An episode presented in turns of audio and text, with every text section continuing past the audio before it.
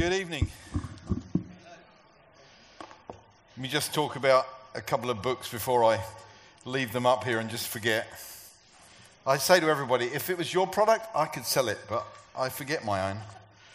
Um, the first book I ever wrote was called What on Earth is Glory, which um, you've got to be crazy to make your first book writing about glory. It's one of the biggest words in the Bible, but um, I, I, think the way I'm wired is to make things practical. And uh, I, I think it's really important. So I, I started thinking about this subject of glory. Uh, it was related to sonship, actually. I, I believe that that's the, the sequence. Uh, that he doesn't just call us sons, but glorious sons and daughters, glory filled, glory carrying. Uh, but, you know, when, when you start reading about glory, it begs a question what is it? It's the biggest word other than probably God in the Bible. We sing about it, but we don't really know what it means. And, uh, you know, we sing songs like, Let Your Glory Go From Here. What? What's that look like? Because then a preacher will come in and say, Well, glory's a weighty thing. Well, okay, so let your weighty thing go from here. It's like it doesn't help a great deal, you know? And, and I, I love the I love Shekinah glory clouds. Um, I've been in one, so I really have, and it was amazing. Um, but I don't want to live between a Shekinah glory cloud and a weighty thing. And you have a glory, and actually, you're going to take your glory with you to heaven. So don't believe the lie you can't take it with you. That's just an excuse for reckless expenditure on your husband's credit card. You can't take it with you, darling. No, but you can take your glory with you because the kings of the earth will take their glory through the 12 gates that are 12 pearls. So, what is this thing called glory? So, I started uh, writing, I wrote a definition of God's glory. God's glory is the result of God expressing himself. I checked that out with a messianic rabbi, and he thought it worked. So I'm, you know, I, I covered my tracks. And, and, and then your glory. What's your glory? Because you have a glory. The Bible says you were created for my glory. Um, the Bible says my glory rejoices in Psalm 16. Romans 3:23 says all have sinned and fallen short of the glory. So what's your glory? You have a glory, and uh, my definition of that is the eternal value that you have, because you reveal reflect or point to the nature, the power, the attributes of God. And uh, so I unpacked it. It's got some of my uh, sonship journey in there, a little bit of that. But I talk about things like glory and wisdom, glory and government, glory and beauty. Um, and I just unpack some thoughts around this subject of glory. And I'm still quite surprised that I did um, write a book on glory, to be honest. And I have some of the best endorsements ever from people like R.T. Kendall. I mean, he endorsed my book. It's like became a friend of mine. Um, so, I mean, that's worth buying the book just for his name on the back, really. There. So, uh, but anyone, anyone got a birthday today? Is it your birth? Oh, you can have the book. Oh, yeah. Yeah, you can have the book. You're amazing. Yeah. That was a that was a no-brainer for you. Well played. And uh, she's a sweet girl, that is. I mean, a very, very special girl. Watch her. Just watch out, you know? Just follow what she's doing. Um, this is actually my copy because I've got a copy to scribble on. Um, but I just wanted to talk a little bit about this, and I'll touch on some of it tomorrow. And I'll, uh, there's bits of it that are coming out. But uh, when I was flying back from uh, Brazil in 2014, I went to the World Cup in 2014 in Brazil with my youngest son. Um, there was a conference at the same time, just a coincidence. It was just one of those strange things that happens, you know. And uh, so we went to a couple of uh, football matches, and uh, and we went to down to Rio and such like. And I was flying home Saturday night, and it, it was one of only about four times I preached on a Sunday morning in Bethel, but it was the next day. I'd just been away in Brazil, and I, I sat on a plane, and I'd just been on the trip for a lifetime with my youngest son. Um, you know, England didn't do too well in that World Cup, but let's not go there. It was, it was the absolute, it was so special to be with him. Um, and there were lots of elements of it. You know, when I remember my dad had tickets for the FA Cup final um, when I was probably about 12 years of age. And uh, it broke his heart that he couldn't take me because they were business tickets, you know, from work and he was going. And I remember it breaking his heart. And so for me, there was this redemption that I get to go to the World Cup with my youngest son, and not just anywhere, but Brazil, which, uh, you know, we might have invented it, but they made it beautiful, and the Germans made it perfect. But, you know, um, you know, we got to see it. You know, it was, uh, it was this trip full of memories. We went, you know, we went to the game where there was, you know, we were out, you know, the third game of the, uh, of the, of the first table bit, and we have tickets for the third game, you know. It's, it's almost a game that you would think I'd want to forget, but I'll never forget it. We, we got to the stadium, and in, uh, I, think it was, I think that was the Sao Paulo game. One was in Belo Horizonte, one is in Sao Paulo. We got to the stadium, and I, I, I said to my son, I, I'm just going to, you know, just going to go into the toilet, bathroom, WC, whatever it is you call it, wherever you come from. I'm just a confused Englishman, you see. I lived in America with bathrooms and restrooms. And, and I said, uh, I'm just going to go in there. And he said, Oh, I'll see you in there, Dad. And, uh, and I came out the bathroom and he was standing there and he said, Dad, I couldn't walk through that door there into that stadium to see England play in Brazil without you next to me. And uh, never forget that. And I, so I sat on the plane and I, I, wrote, I wrote 32 things that fathers do. I just scribbled them down, things that fathers do. One of my favorites is that, you know, fathers show their children how to love their wives. And, uh, you know, my dad died when I was 15, but my dad taught me, you know, here's one. There's a lot of men who won't go into a laundry shop for their wives. My dad taught me that when I was a young man.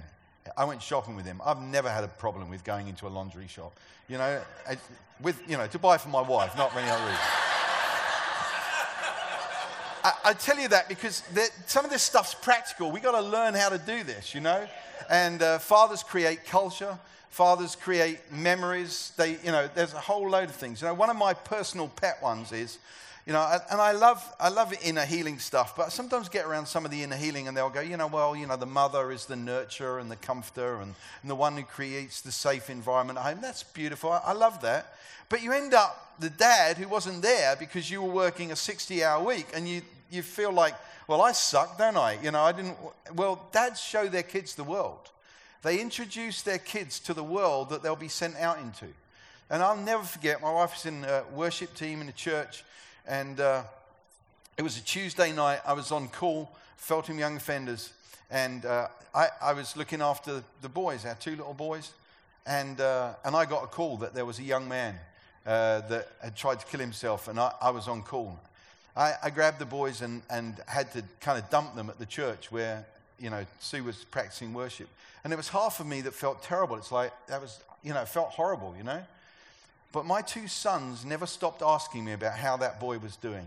And, and it was just that, it's one of those little lessons like, actually, they were introduced to a bigger world than the world of their home. And so there are loads of things that, uh, that fathers do. And I've written a chapter in here called An Invitation to Women. H- how you write uh, that is it's quite difficult to work out exactly the right language. But here's the truth women reveal the Father. You should have been much louder about that. You feel, I mean, she reveals the Father walking through the street of Brazil.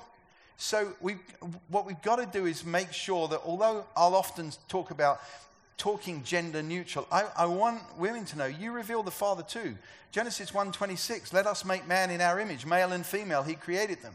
Now, you know, I, we're going to mother, I, I sometimes can mother and I father, and my wife mothers and fathers. You know, we, we reveal the Father in different ways. I know I can't have children, and I'm not about us being equal, but I am about us being of equal value. And that's really important to me. So I, I wrote a chapter in here about an invitation to women. You reveal the Father, ladies. You really do. And you need to know that. And so um, there's a whole bunch of things in there. There's uh, something we'll, we'll go after tomorrow, which is overcoming some lies on the way to becoming a father. Um, I, I, feel really happy with the way it's come out. I've written little questions at the end of every chapter, so you could you could read it as a group, and you could you know take a chapter a week or something, and then sit and discuss the questions because this world needs fathers. That really does. It, it needs to be shown um, what, what it really is to be a father, and yet a lot of it is really practical stuff that we do. And I think the more that we're aware that in the practical we reveal the supernatural, well, there's something that grows in us when, when we realize that. So um, that's things fathers do. You can't have that one because I've scribbled all over it. And um, I know there's some crazy people who like the ones that preachers scribble over, but I'm, I'm just working on it. So, all right. I have a debate going on in my head, but let me tell you a story. These Apple pencils that you just criticized just now, they need to do what they're told. Magnetic ones are really weird because I dropped it the other day with metal chairs and I could not find it. I mean, it's like, it's like, it's stuck somewhere, I know, but I can't see it. Let me tell you about Sarah.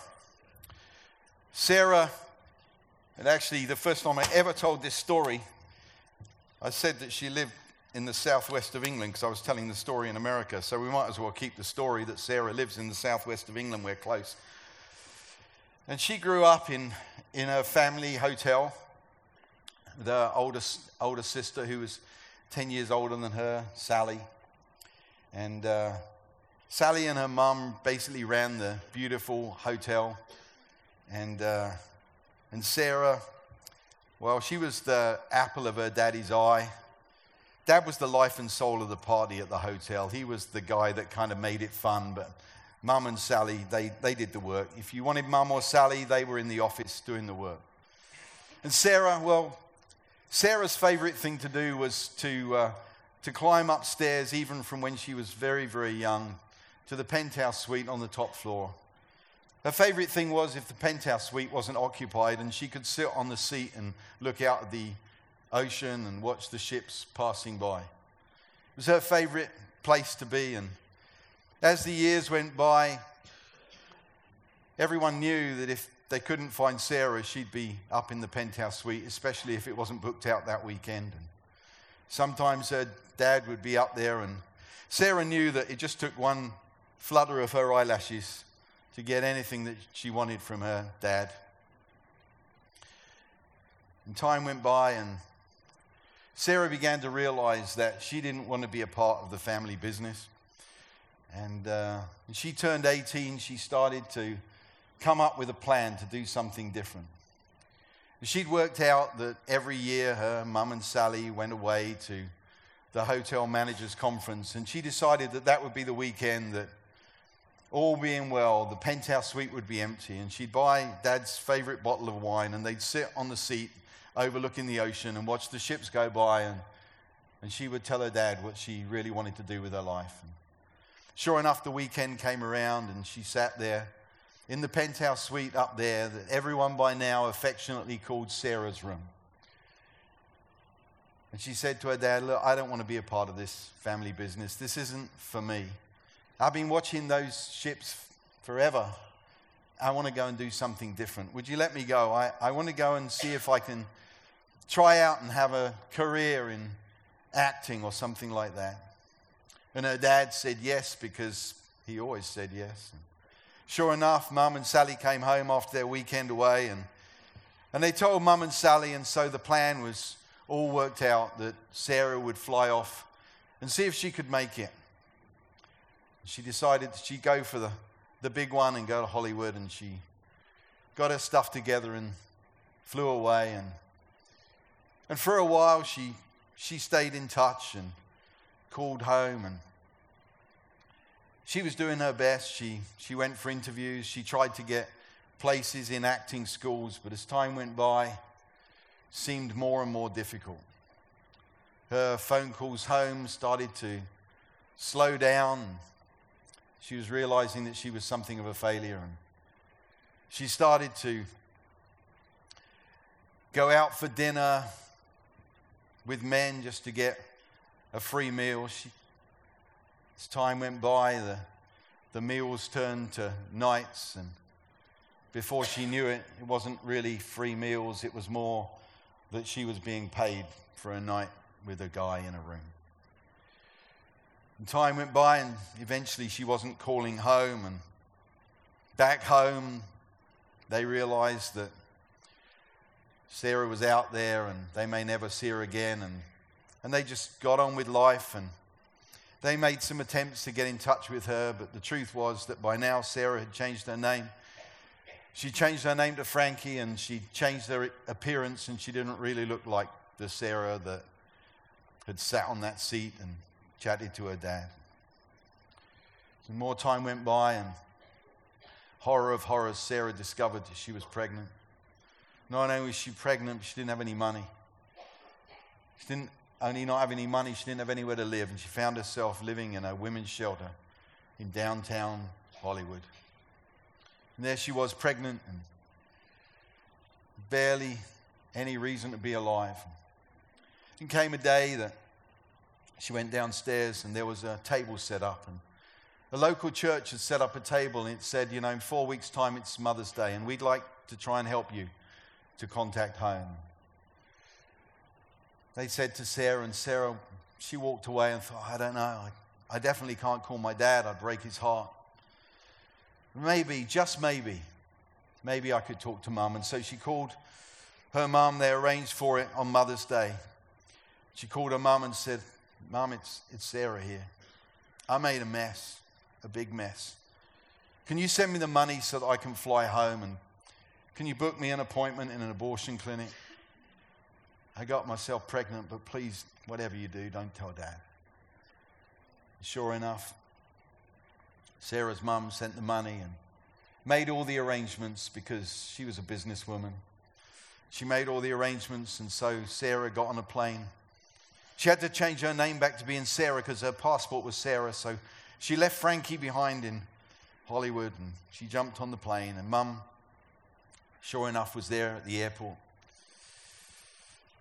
Mum said, Come with me, let's go. I've, I've made some arrangements. And Sarah said, Well, you know, I'd like to stay down here for a few days after the abortion. I just want to recover from it. And Sarah's mum said, I've made an appointment for you at the hospital. You're not having an abortion. This is my grandchild you're carrying. Going to take you to the hospital, and then we're going to stay in a spa for a few days. And sure enough, they did. And she went to the hospital and had a checkup, and everything was going well. And they went to the spa, and Sarah's mum cleaned her up and bought her clothes and started to see her Sarah back again. And then a few days later, they jumped in the car and, and they drove back home. Of course, she was scared. What's dad going to say? And they drove journey home, talking, having moments of silence and fear and worry. And, and they drove up to the hotel. And, and who was there at the bottom of the steps but her dad? Opened the car door for her and hugged her and took her by the hand and said, Come with me. Sarah walked with her dad, hand in hand, up the stairs the first flight of stairs, the second flight of stairs. Where, where are we going, Dad? The third flight of stairs. And they stood at the bottom of the fourth flight of stairs that leads up to the penthouse, to Sarah's room. But Dad said, I, I haven't been able to go up these stairs. All the time that you've been gone, I couldn't go up these stairs. I couldn't face the penthouse, but when we got the call, I started to go up there. Come with me. And so they walked upstairs, and her dad opened the door of the penthouse. And Sarah's room really was Sarah's room now, and he turned it into a nursery ready for the baby. He redecorated it with the best of furniture, and there was the seat by the window. And they sat for a moment in the seat by the window and hugged. And then he said, Come downstairs. And as they were going downstairs, Sarah started to hear some noise, and she started to think there's some sort of party going on. Maybe one of the guests has got a wedding reception. The dad took her by the hand and walked into a room and realized it wasn't just a party, it was a baby shower. And that all the guests that had come to that hotel over the years that knew little Sarah, who ran between their legs and loved to run up the stairs and sit on the bench seat overlooking the ocean, they were there to celebrate Sarah and her baby. But then her dad was there and looking around, he realized, where's Sally? Well, of course, her dad knew where Sally would be. Sally would be in the office running the hotel, and so her dad went out looking for Sally. Sally, where are you? He found her in the back room working, and Sally said to her dad, Well, what's going on? You never celebrated me. You never thrown a party for me. My sister went away and wasted everything.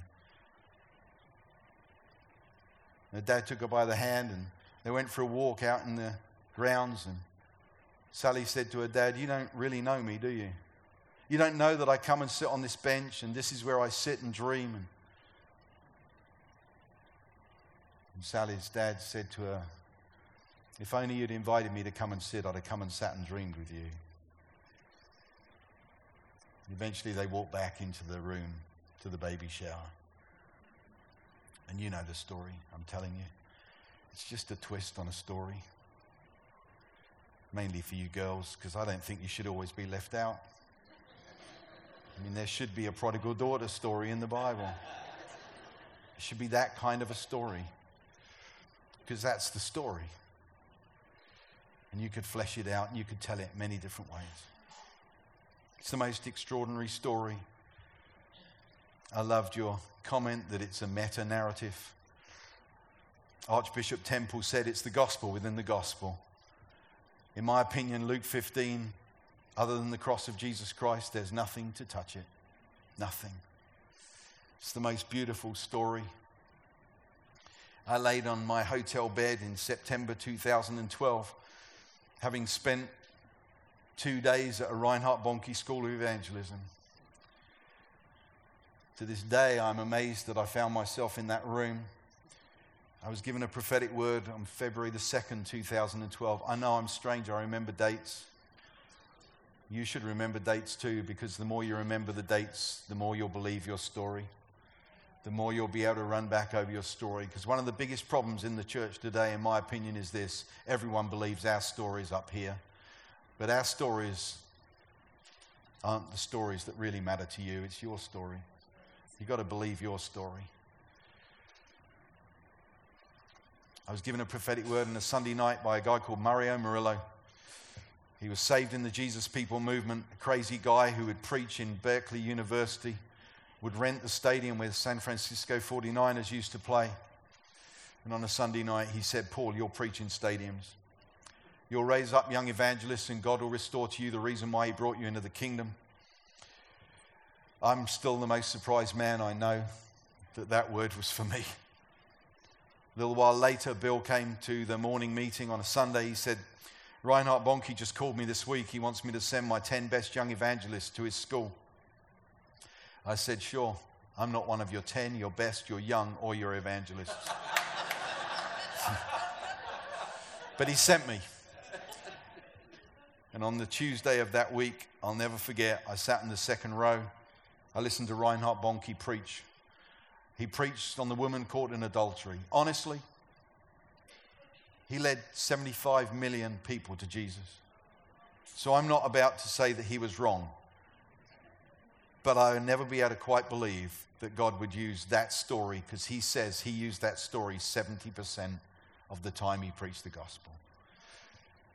And I went, home from that, and I'm not saying he's wrong at all, but you know, it's, to me, it's like, of all the stories to choose, that one? Of course, it's beautiful. He preached it that day. I was on the second row. I take notes. I, I take notes just to keep my brain going, basically. I like to stay in contact with the preacher. I rarely read them afterwards. I mean, I read some of the points, but I don't really do much with the notes. But it's just I note take. And I was taking notes, and 20 minutes in, I dropped my book and I began to cry cried loud enough for people to know I was crying, including Reinhard Bonnke. I went home from that day and I laid on that hotel bed and I said, Okay, God. And I'm about to use virtually the same words as him. I laid on my bed and said, Okay, God, if you want me to preach the gospel, give me a story. And he said, It's Luke 15. And I said, Come on, God. Everybody knows Luke 15. And I laid on my bed and I read it as if I'd never read it before.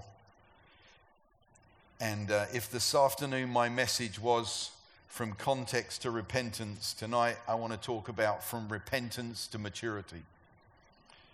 This is my question what would that house have looked like after the boy came home? I, I dream of a post prodigal church And I'm, I'm with Duncan. I don't really like the use of the word prodigal attached to the boy.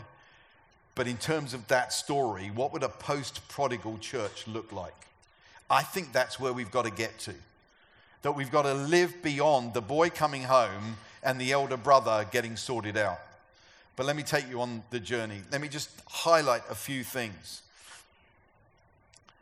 And, and I, the, I'm going to miss some of the bits because he did them, because I don't have anything better to say. And I'm going to add some bits that are the pieces that I tell. So you'll have a two hour preach on the prodigal son by the time you've finished, okay?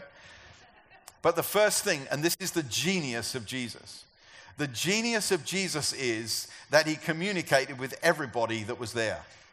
That is sheer genius. And we as a church have got a lot to learn from that. You see, you've got this incredible scene. The tax gatherers, the sinners were coming near to listen to him. The Pharisees and the scribes, they're all there. And he will communicate with them all. It is sheer genius. He is called the Word, so he, he's, you know, he's got a little help.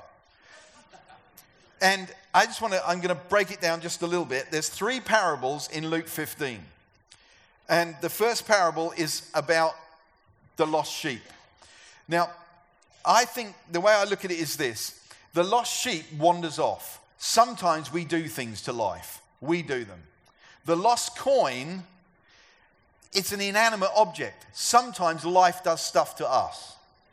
But all of them are covered by the cross of Jesus Christ. And not only that, he will, through these stories, communicate with everyone. Also, just as an aside, because I, I, think I got tricked that night with that prophetic word, honestly. Because what happened to me was I got introduced to a world of evangelists. Now, I'm not a street evangelist, I, I'm not that. But I have found myself in the company of evangelists. Some of my closest ministry friends scare me, and they are some of the craziest people I know.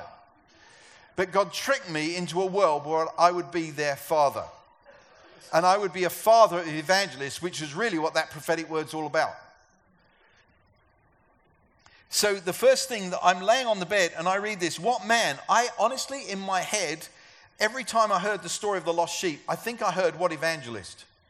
Doesn't say that, it says what man. That's because it's a community responsibility the sheep were a community responsibility because very few people owned a whole flock. A community would own a flock. Therefore, what man among you, if one of them goes wandering, wouldn't go off looking for it because you've got shared ownership? I'm not going to spend too much time on that, but I just want, want us to all grab hold of this. The reason being, I believe it's the day of the evangelist. I believe that God is restoring the evangelist to the church. I believe he is going to put key evangelists at the government seat of local churches. And where evangelists haven't found a place where they can have a base and be loved and believed in and equip the saints, I believe it's going to happen. And I, am expecting to see that happen in my lifetime. Just, I'll just continue on because it's really the, the story of the boy I want to get to. Um, the genius is that when they get the sheep, the sheep comes back, it's on the shoulders, and, and Jesus says, poking fun at the scribes and Pharisees, I tell you that in the same way there will be more joy in heaven over one sinner who repents than over 99 righteous persons who need no repentance. There, he's pointing at the scribes and Pharisees because they think they don't need to repent. But he's also establishing a principle. And the principle is the heart of heavens rejoicing over the lost who are found. So that's the first story. The second story, which again, it's this beauty of Jesus. He didn't have to say, or what woman, but he did. And it's beautiful. He's got men and women. He's got the taxpayers, the sinners, the scribes, the Pharisees. He's got something that wanders off and he's got something that gets lost. He covers it all. He's a genius. And again, he says, In what way? I tell you, there is joy in the presence of the angels over one sinner who repents. He's establishing a principle. And then he gets to the story the story of the prodigal son, most Bibles call it, as Duncan said, the extravagant prodigal father. And we have a boy who says, Give me my money. There are various discussions about it, about whether it's inheritance or not inheritance, but actually it doesn't really matter because here's what I believe an inheritance to an orphan is just a bunch of cash. See, it doesn't matter what its origin was. If you're not a son or a daughter, it's just a bunch of cash. I'll risk saying this a theologian who's not a son is just a critic.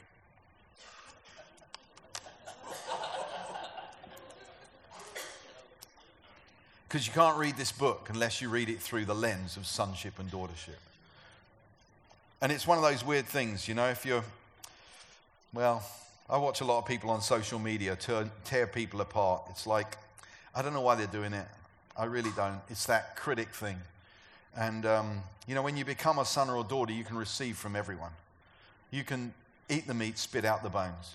And you don't have to put the bones in pictures on social media. Just eat the meat. Just enjoy it. I think we've got to learn to do that. So he, he goes off. I'm, I'm going to come back to that because I, I, I'm going to ask for some poetic license uh, at the end of this to minister some people. Um, and, and we know the story. He goes and uh, he wastes his money. But then it's interesting because he went, but then a famine happens. So once again, we've got he did something to life, but life did something to him. And then he finds himself, and he finds himself without authority, identity, or assignment.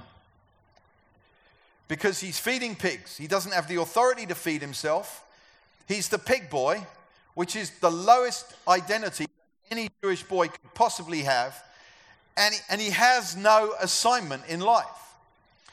And, one of the, the real keys that happens to us on this sonship, daughtership journey is we get our identity, we get our assignment, and we get our authority. And without those, we end up wandering around wasting our lives. And then what happens to him is that the Bible says he came to his right mind. I like to say that he realized what he wasn't because he starts talking about, I'm no longer worthy to call me your son. He's using words that he hadn't previously used very much. But this is the piece that I really just want to spend a little bit of time on. He starts the journey home. Now, that night, I laid on my bed and I, I saw the story through the boy's eyes. I chose to not take the the father that I'd always visualized sitting in an armchair, looking out the window, and uh, we'll come back to that in a minute. I, would always seen the story that way because it's kind of how it's written. But that night, I started to see a boy returning home. A tired, hungry boy. There's mirages. It's hot. It's dusty. It's the desert. He's tired. He's hungry. He's thirsty. He's probably a little bit delirious. He's got a speech in his head. Anyone had to have a meeting the next day, you know, with their head teacher or the boss or the wife or something like that, where you've got a speech in your head? You know, you've got the speech, it's spinning around in your head. He's got a speech spinning around in his head. He's on the way home. He's looking. I don't know how far away it was, but it was a little way, as I understand it from the story.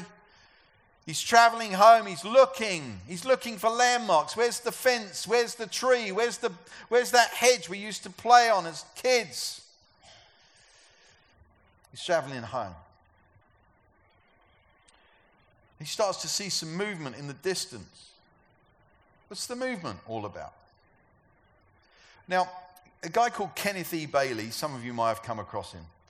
He, um, he lived in the Middle East for a long time. He wrote a couple of books. He wrote Jesus through Middle Eastern eyes and Paul through Mediterranean eyes. He also wrote a book called The Cross and the Prodigal. And uh, he says that the, the elder brother is actually a kind of an opposite type of Christ. Let me explain. The elder brother should have warned the boy not to leave home. He should have said to him, this is the way you should live your life. Don't live this way. This is a bad idea. He should have done that, which for me is kind of a picture of the Old Testament. The Old Testament with the, the rules, the way to live. But here's the interesting thing the elder brother's second responsibility would have been to come and meet the returning boy as the mediator between the father and the younger boy. So when the boy's coming home and he's seeing movement. In the culture of the day, he might have expected it could be my elder brother coming to take me home. But it doesn't appear to be the elder brother. It, it appears to be someone else, but that someone else is actually possibly running past someone. And Kenneth E. Bailey suggests this that in the culture of the day, in a scenario like this, um, that the villagers, the village boys, would have been given permission to shame the returning boy out of the village. And that the village boys would have brought a large clay pot and smashed it in front of the returning boy because remember, this returning boy is about to bring shame on the village.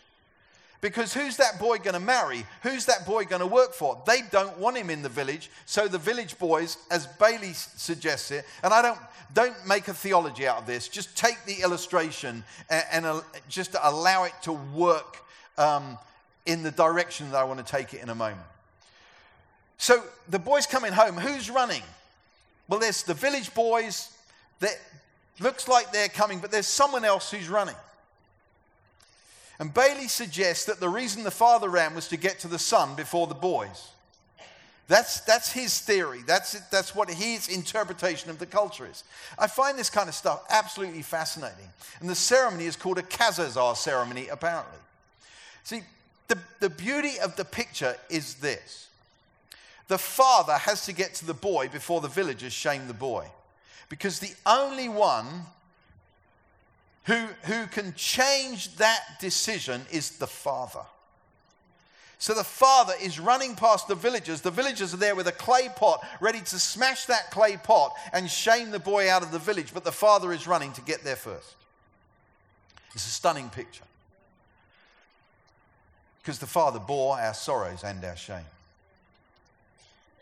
Let me just describe the elder brother should have warned the boy the Old Testament, should have come and met the boy, the mediator between the father and the younger son. And actually, later on in the story, he should have been serving the wine at the banquet, which I think is a picture of heaven, because Jesus said he's going to serve us the best wine. He should have been in there. So the elder brother has failed his responsibilities. The father, he breaks rules for love. See, the father gave the boy the money. He probably shouldn't have done that.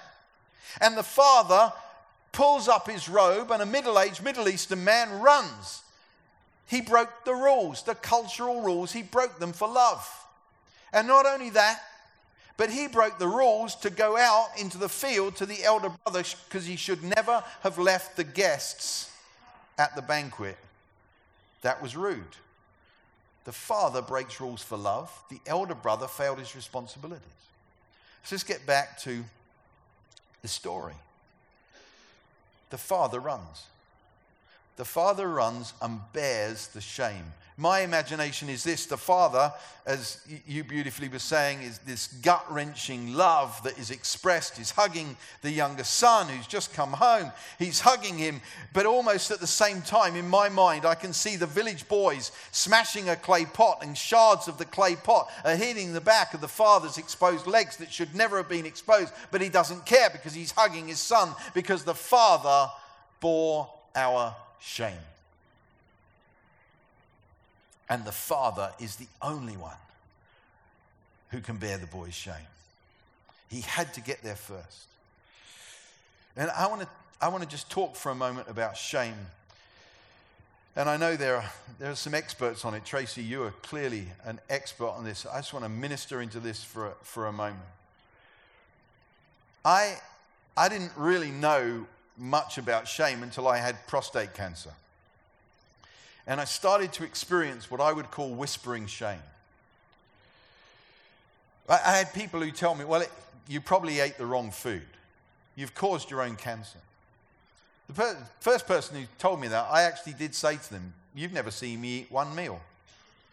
But there were people trying to tell me that. It was California, so they get, there is a little bit of, you know, health kick kind of stuff. Some of it's really good and helpful. I had people tell me there must be somebody you've not forgiven. You must have, there must be something going on. You have, must have some sort of sin. I had that sort of stuff going on. See, shame will tell you what you're not. And it will keep you from the one voice that can tell you who you are. And it's whispering shame. It's this subtle whispering shame. It's not the same as guilt. Guilt is just what you've done, but shame tells you who you are. And shame will take something that you've done and turn it into your identity. And I started to experience an awareness of this whispering shame. And I'm in Bethel. People fly from all over the world to get healed in Bethel, and I don't appear to being, be being healed supernaturally.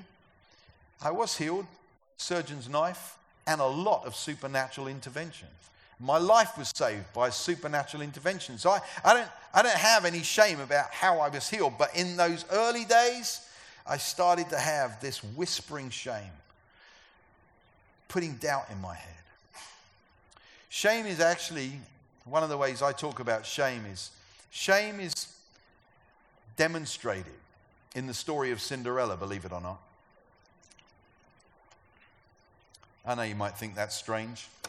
I think Cinderella would make a great parable. Cinderella, the you probably know what, what that means because Portuguese is probably fairly similar to Spanish. Cinderella means the maid of the ashes. Cinderella. That's her name. Her name is derived from what she does. Her identity is, is in what she does. She's the maid of the ashes. And the wicked stepsisters, what do they do? Or the wicked stepmother, what do they do? They keep her from the father, don't they? You're the maid of the ashes. You can't go see the Father. Her identity was in the ashes. So many people have that experience in life. That, that their identity is somehow less than somebody else's. And of course, you know the story. Because one night the Holy Spirit or the fairy godmother, whichever way you want to read it, shows up. Tolkien, it is that said that Fairy stories are not so much a journey into the castles and the enchanted woods as they are a journey into the soul of man. And I'm not going to argue with Tolkien. And you know what happens? The fairy godmother comes along, and pumpkins become carriages, and mice become footmen. And, and Cinderella gets to dance the night away, and she's not Cinderella, she's the princess, she's the belle of the ball. Until midnight strikes, and everything changes back except somehow one glass slipper doesn't get switched back into whatever it was before. And of course, the, the prince visits everywhere and he's looking for the girl to whom the shoe fits. And there's just this small memory, this small reminder of who she really is. And the prince knows if he can put that shoe on the right foot, then he can restore the full identity of that person. And you know the story eventually. He gets to Cinderella, and Cinderella puts the shoe on her feet, and sure enough, it fits. And much to the disgust of the stepsisters, she jumps on the back of a horse and rides off and lives happily ever after. It's a beautiful story. It really is. I, I really do love it. I tell fairy stories. I, I have a message out of Rapunzel and Sleeping Beauty. Seriously. I'll give you them really quickly. You see, this, this, the soul is mind, will, and emotions. Yeah? Cinderella, I think, is the story of the will. See, her will and her identity is in, is in what other people say it is. And, and she's set free by the prince giving her her true identity. Sleeping Beauty. Sleeping Beauty is what? asleep. Yeah? She's stunningly beautiful. You've ever seen an ugly Sleeping Beauty? She's wearing the most perfect dress. I mean, it's just been pressed that morning. She's been asleep for 100 years. It's not faded. There's a perfect rose lying there with dewdrops on it. Her lipstick, you know, it's Maybelline commercial ready. And there she is lying on a bed asleep. And everyone knows she's beautiful except one person herself. And how's she awoken? With a kiss. See, it's the emotions. Her emotions are asleep, and our emotions are woken up with the kiss of heaven. You can think I'm crazy, I don't really mind. I wasn't intending to go this place. Whatever. But it's fun. Rapunzel. Rapunzel's the mind. Rapunzel's locked in the tower. She's locked up there. She's been imprisoned by some cruel and weird story about stuff in baths and plug holes and all sorts of weird stuff. Because Tangled didn't show it. Tangled, which our oldest grandson, when it first came out, he used to call Girl with Hair, which I just loved. you see, she's locked, she's imprisoned in her mind. How, how does the, the wicked woman get up to her? Her hair. Let down your hair, and she climbs up and abuses her some more. How does the prince get up? Your hair. See, the way you often have to be got free. I mean, how do you trust again? You trust again. Let down your hair. She actually had the capacity to set herself free all along. Because in the Disney story, she ties her hair around the thing and lets herself down. I mean, if she had that much hair, she could have made a rope and climbed down. But the point is, it's mind, will, and emotions. It's the soul. That's why Tolkien wrote about what he did. But anyway, back to Cinderella. That was free. Back to Cinderella. Back to shame. Shame will tell you what you're not. You see, those boys in the village would want that returning boy to forever live with the identity of the boy that was shamed out of the village. That's what they wanted. They wanted to get there before the Father, the only one who could say the words that were shared so beautifully this morning and which I'll touch on in a moment. Shame will tell you what you're not. Shame will tell you that you are not as successful as someone else. Shame will tell you, oh, I'll arrive in the church when they give me a microphone. Shame will tell you that you don't live on the nice side of town, that your family line is not as good as someone else's. They're not as beautiful, you're not as clever, you're not as talented. Shame will tell you all this stuff.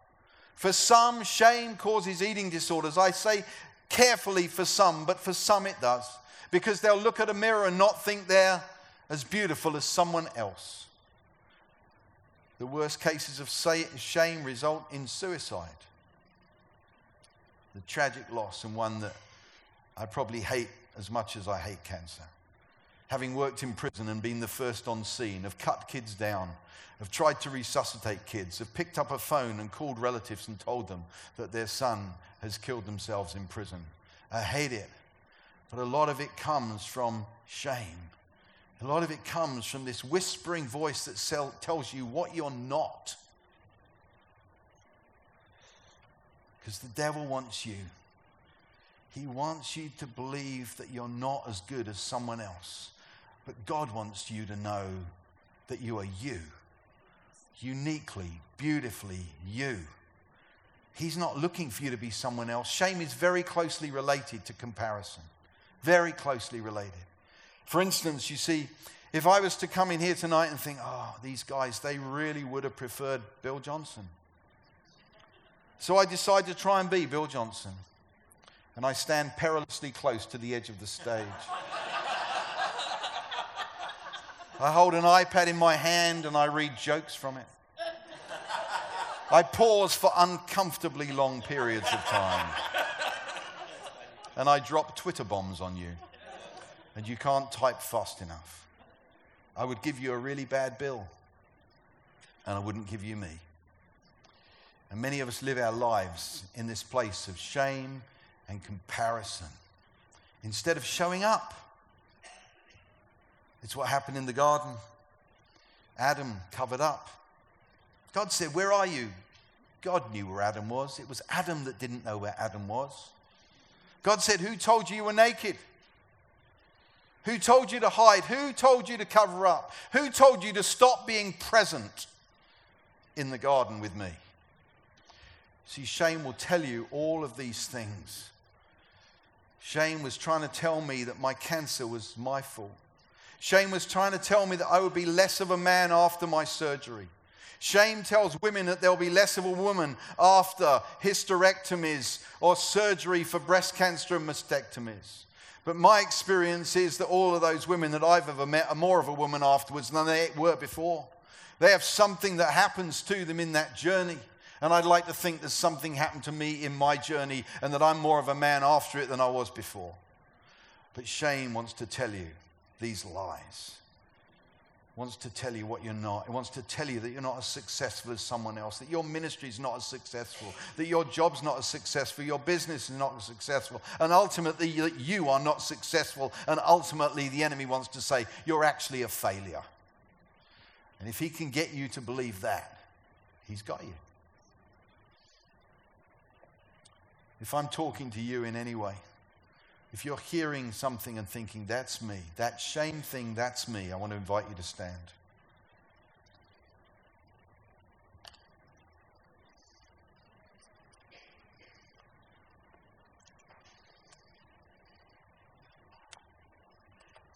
I've learned something. And I think about nine times out of ten it's true, and that is that the first person who stands isn't just standing to get free, but is standing for other people to get free. And you stood first. And it may or may not be true. But I bless you, number one, for standing first because I don't know whether you noticed it, but once you stood, other people stood. Something happens. And it may very well be something in your life, what you do, your career, the places you go, where this isn't just about you. This is about you breaking shame off of other people. You being a carrier of a message that breaks shame off of other people. And you don't have to tell me now. You don't ever have to tell me, but if you want to, you're welcome to. And I bless you to be a shame breaking champion because I believe that there is something on you with that courage. But the rest of you, good news. You just dealt with your shame. Now, I, I love inner healing stuff, and you might need some help. But here's the truth standing up destroys it because authenticity destroys shame. See, it's the first step. It's not worrying about what the person next to you might think you're standing up for. You just destroyed shame. It was a gossamer thin garment that you wore into this room. It's now at your feet. Please leave it there, they'll clear it up. You don't need to take it home with you, you don't need to wear it again. It didn't suit you anyway. It didn't fit you anyway. But here's the really good news. And I, I really do believe that this is a kind of a hidden good news. The Bible says instead of shame, a double portion. Now that's interesting exchange rate. How could that be? See, this is what I believe. The illustration with Bill is, is this when I believe something about me, I project onto you that you believe that about me that I walk into a room and think, I don't feel as good as Bill Johnson.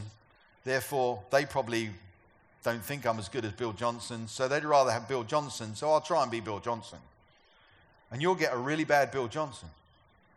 See, when you deal with shame, you're going to get all of me and I'm going to get all of you. That's how you get a double portion. You project onto God what you think about you. And once you dump that, you can be fully real with God and you'll get all of God and He'll get all of you. There are husbands and wives who suffer from this. You see, if I start to think that, my, my, that I'm not a good husband and that my wife would prefer whoever I want to put in there, George Clooney or somebody like that, she's not going to get all of me because I'm going to try and be George Clooney and I'm going to be a really bad George Clooney and she's not going to get all of me. Do you understand what I'm saying? But once we get rid of that, she gets all of me and I get all of her. Because I'm not projecting onto her something that's not true. So just begin to receive your double portion. It's available. There is a double portion available for you. A double portion of authenticity, of freedom, of being fully you. And that's the great exchange rate instead of shame. A double portion. And I ask that you'd silence the whispering shame. And here's the beautiful thing Get to the Father as soon as you can because your shame has been trying to stop you get there. Because He has some things to say to you. He wants to tell you who He sees you to be. Because He sees you, He knows you, He values you as you. Because He made you to be you. You may be seated.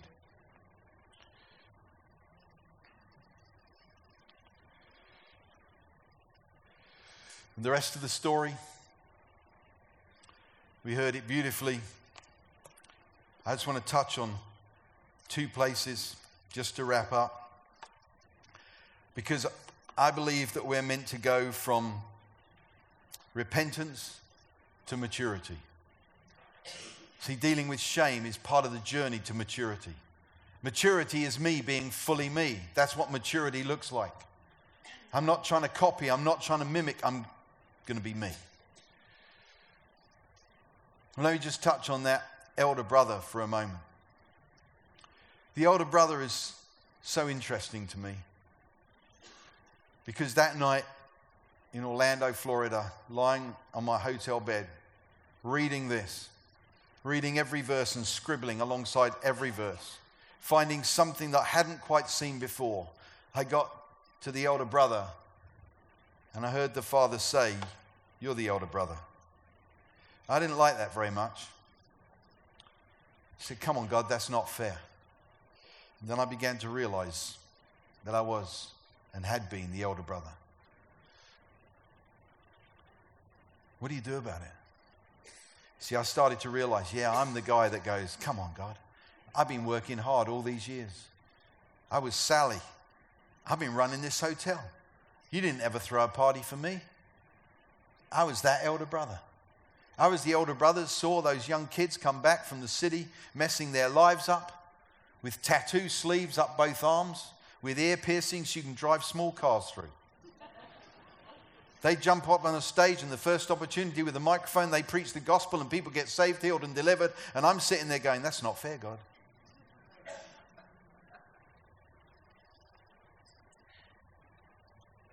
The father broke the rules for the older brother. And there are some of you in here who need to know this. You need to know that the father would break the rules for you. You might be a little bit of an elder brother. You might have been working hard all these years. You might have been waiting for your moment. When's your moment come? I struggled with that. I, I was getting my experience working with people for five years in nursing and then 19 years in prison, I was wondering when my day would come. And actually, I quit looking for it five years before I went to Bethel and told God I'll run prisons the rest of my life. A major turning point in my journey. But that elder brother thing was still there. I'm the one, I'm the responsibility keeper. I work hard, I always show up, I'm always on time.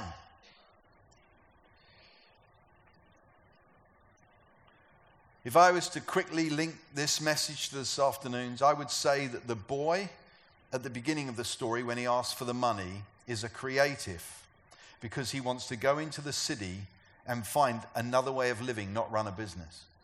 I would say that the boy, when he returns, is a returning evangelist because I've never met anybody who found themselves in the gutter who didn't want to tell everybody they met about what had happened to them. And I would suggest that the elder brother is a reformer waiting to happen because reformers work hard for years, but they need to know something. Some of you are reformers. You work hard. You're working at jobs, in business, in insurance, in law, in education, in healthcare. You're working hard. And if you have any sense of being an elder brother about you, I want to invite you to stand.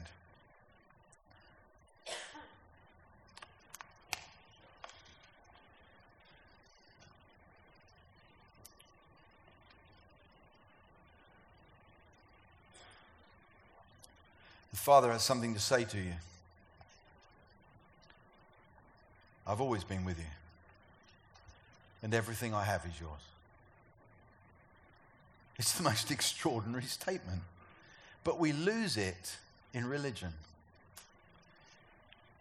We lose the power of it because we, we're seeing it in a religious framework and we're not seeing it in the framework of a father who breaks the rules for love.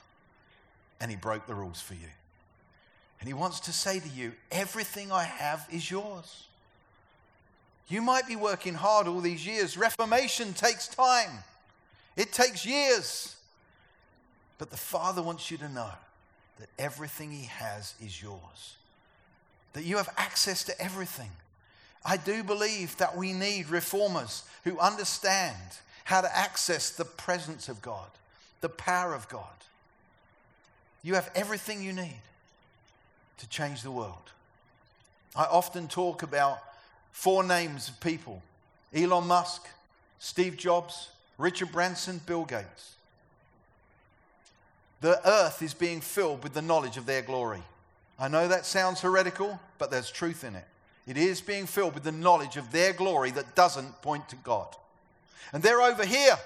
All they have is made in the image of God. That's all they've got. But look what they did with it. And we're over here, us, filled with the Spirit. Christ in us, the hope of glory. The mind of Christ and made in the image of God. But somewhere we resisted that made in the image of God. And if I can put it this way, religion told us, don't dare try to fly. But nobody told them, pun intended, not to fly. Nobody said to them what you can't do. That's why the Father wants to say to you, everything I have is yours. You're made in my image. You have the mind of Christ. You're filled with the Spirit. You have Christ in you, the hope of glory. He wants to say this to you everything, everything He has is yours, and He's always been with you. It's time to access it, it's time to grab hold of Him. The elder brothers who will come back into the banqueting room. You see, I, I want to ask you this question What would the house look like after this? You may be seated. I believe it's time. I believe it's time to build what I would like to call post prodigal churches. Churches that are full of mature men and women, sons and daughters who became mature men and women, who came to their right mind in the gutters of their life, who heard the Father say, Everything I have is yours. And what do we end up with? We end up being the fathers and mothers who carry what I like to call the Father's Toolkit. The Father's Toolkit. The Father's Toolkit looks something like this it starts with being present. It starts with being present for sons and daughters. Because that father was present, waiting, present. What would it look like if churches were full of mums and dads who were present, who were just waiting for the next person to walk through that door and to hitch up their robes and to run and not care what other people thought. The Father's toolkit of presence or of trust. For me, the ring is a symbol of trust. It's a beautiful picture of trust. And the robe is a picture that says you're valued, you're worthy. And the sandal, the sandal, as I understand it, is the Jewish symbol of sonship. If you study the Jewish wedding, the fourth cup of the wedding is the cup of sonship, and the symbol is a sandal. And it's not a flip flop. Have you been to the Middle East? Those boys, they know what sandals to wear. They're Gucci, they've got diamonds and stuff encrusted in them. You see, as mums and dads, as we get to this point of maturity, we, we get to be present for sons and daughters. We, we, we get to give trust to sons and daughters. I love, there's a feeling in this house of empowerment. I've heard one or two people tell me about it. And empowering people and trust go hand in hand. I'll guarantee that Duncan and Joe have been let down by people. They've trusted people that have let them down, but it doesn't stop them trusting again. How do you trust again? You let down your hair again. I know it's weird for a guy with not much hair to talk about letting down your hair, but that's just the way the story goes. Is to give away trust, to give away identity, the sandal of sonship, uh, to say that you're valuable, to be houses of provision and to be houses of celebration. I dream of the post prodigal church what would it look like one year later, five years later, with a son who knows who he is, a daughter who knows who she is, and this time round, she's not went, she's sent.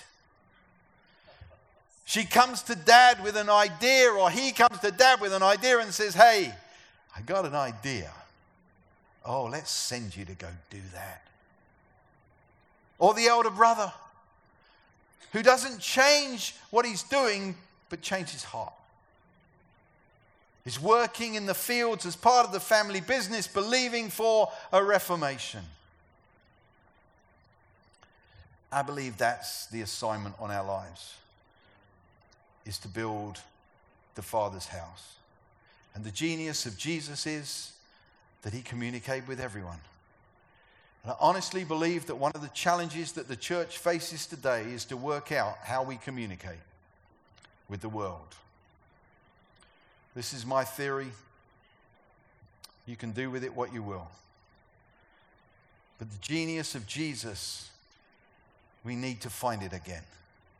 We need to find the genius of the Son of God who communicated with everybody in front of him. This is my observation. I think that there's too much teaching of the Apostle Paul's teaching to the world and not enough of Jesus.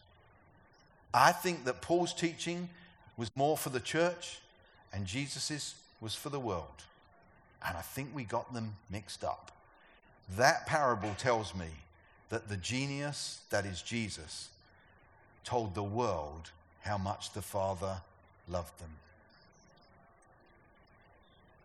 And I believe there's a key in there a key for us as we wrestle with some of the big issues of our day. And we want to step into argument or we want to step into somehow saying that's wrong. You can't say that until people have come into the doors. And they're only going to come into the doors of a house where the mums and dads are present, where the mums and dads give away trust and value, identity, celebration, and provision. That's the message that Jesus gave us. And so we move from the context to repenting, changing the way we think. And we move from changing the way we think to becoming the mature mums and dads.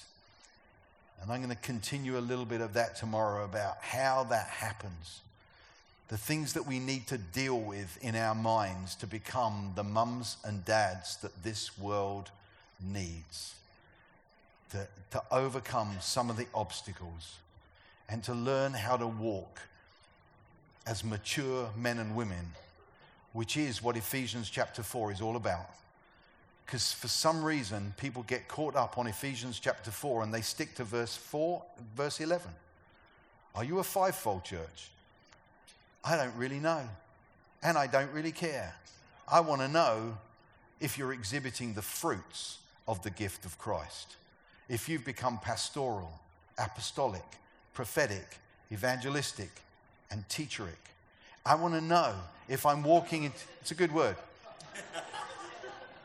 I want to know if you're equipping the saints for the work of ministry. I want to know if you're becoming a mature man. I, I, want to know if you're becoming of the stature of Jesus Christ. I want to know if you're a body fitted together with every part working properly for the building up of in love. That's what I want to know. Because I believe that's what a post prodigal church would look like if we kept walking the journey and we became the mature men and women. I invite you to stand. And here's what I want to do.